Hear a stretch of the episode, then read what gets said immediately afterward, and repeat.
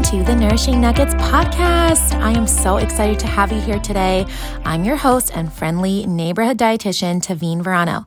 If you struggle with nutrition confusion and all the noise out there in the wellness space, I'm here to simplify it for you. As a registered dietitian, I'll teach you how to build a healthier routine by adding nourishing food to your plate, rejecting that deprivation mentality, using simple nutrition science to empower you, and creating powerful mindset shifts to inspire you.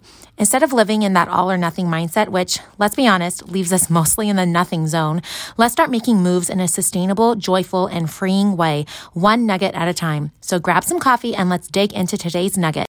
Hello, everyone. Welcome back to today's episode. Today's topic is one that I have been asked about a ton recently, especially as I kind of start shifting my content and the direction that I plan on going with my coaching. I am actually working on a brand new coaching package that I am hoping to get out to you guys to offer to you all by this summer.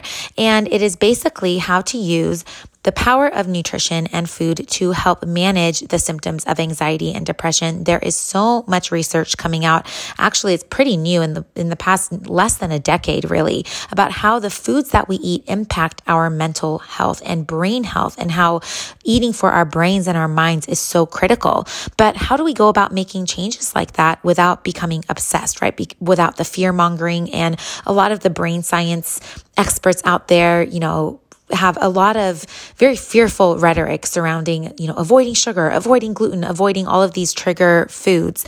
And I want to teach women how to actually nourish their bodies, their minds, and their souls and eat for brain health, eat in a way that will help them manage their symptoms of anxiety and depression, but in a gentle way with gentle nutrition, with tactics that will help them feel good.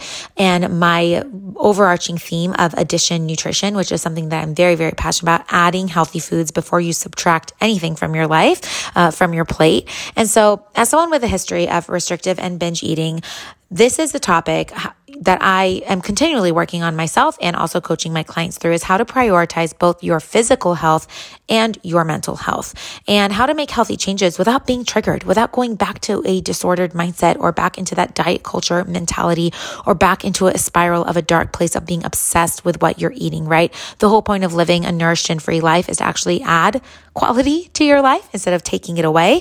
And so many diets that I've tried in the past actually robbed me of joy and made me only think about my food, help made me always have to start over on day one. And I do not want that for anyone who listens to this podcast or works with me or is one of my clients. And so I wanted to give you guys a few tips that I have on what have has worked for me in the past and continues to work for me.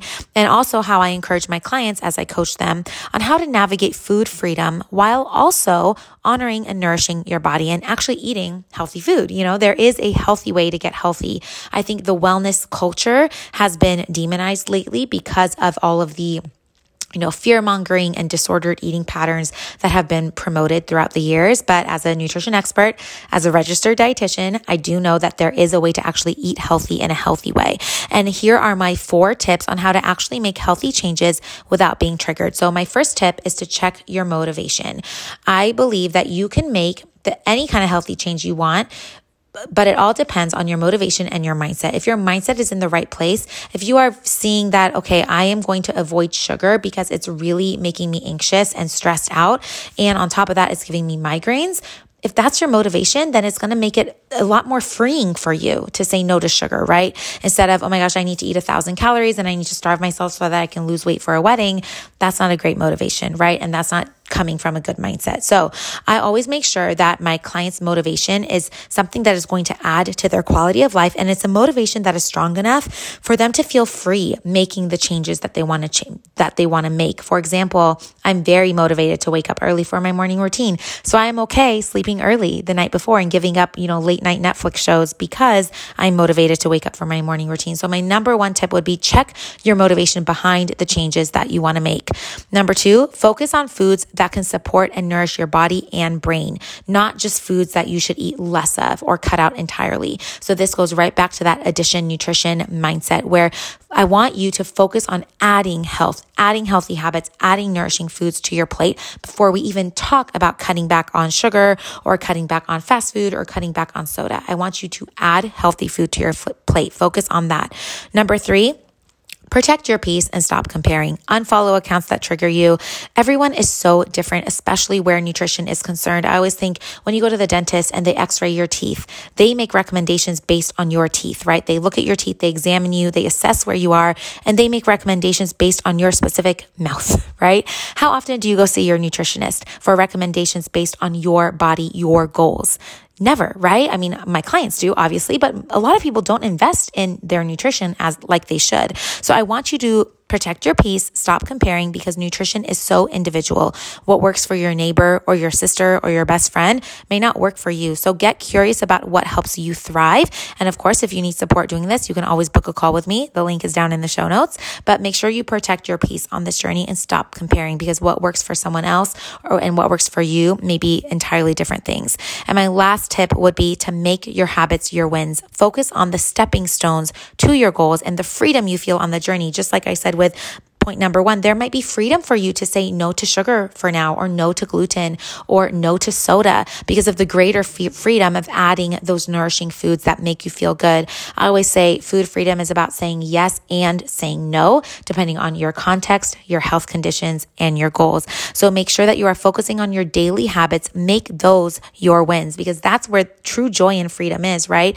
Growth brings so much joy to our lives. And I want you to stop focusing on just the end result and focus on how you're growing in the journey, growing with how you are showing up each and every day for the habits that you want to follow, for those anchor habits that we've talked about before that ground you and help you thrive. So make your daily habits your wins. If a daily habit for you is to hit five servings of fruits and vegetables and you do it, make that a win. Celebrate that instead of focusing on the 50 pound weight loss or the long term goals that you have. Make those daily habits that you are showing up for your win because that will keep you inspired and committed day in and day out. So if you struggle with the balance between wanting to be healthy, healthy, but also not wanting to get too obsessed or too focused on a diet. I hope this episode was helpful for you. And remember that I am working on some new changes and a new co- coaching package on using the power of nutrition and food to manage symptoms of anxiety, depression, low moods. And again, I am not anti medication. I think medication can be great, but I also think that nutrition can be a powerful tool in your toolbox when managing your mental health. So if you are a woman who struggles with anxiety and wants to learn how to actually use food for you and not against you, book a free research call with me. I am doing research on this topic and so many of you have already booked a call with me.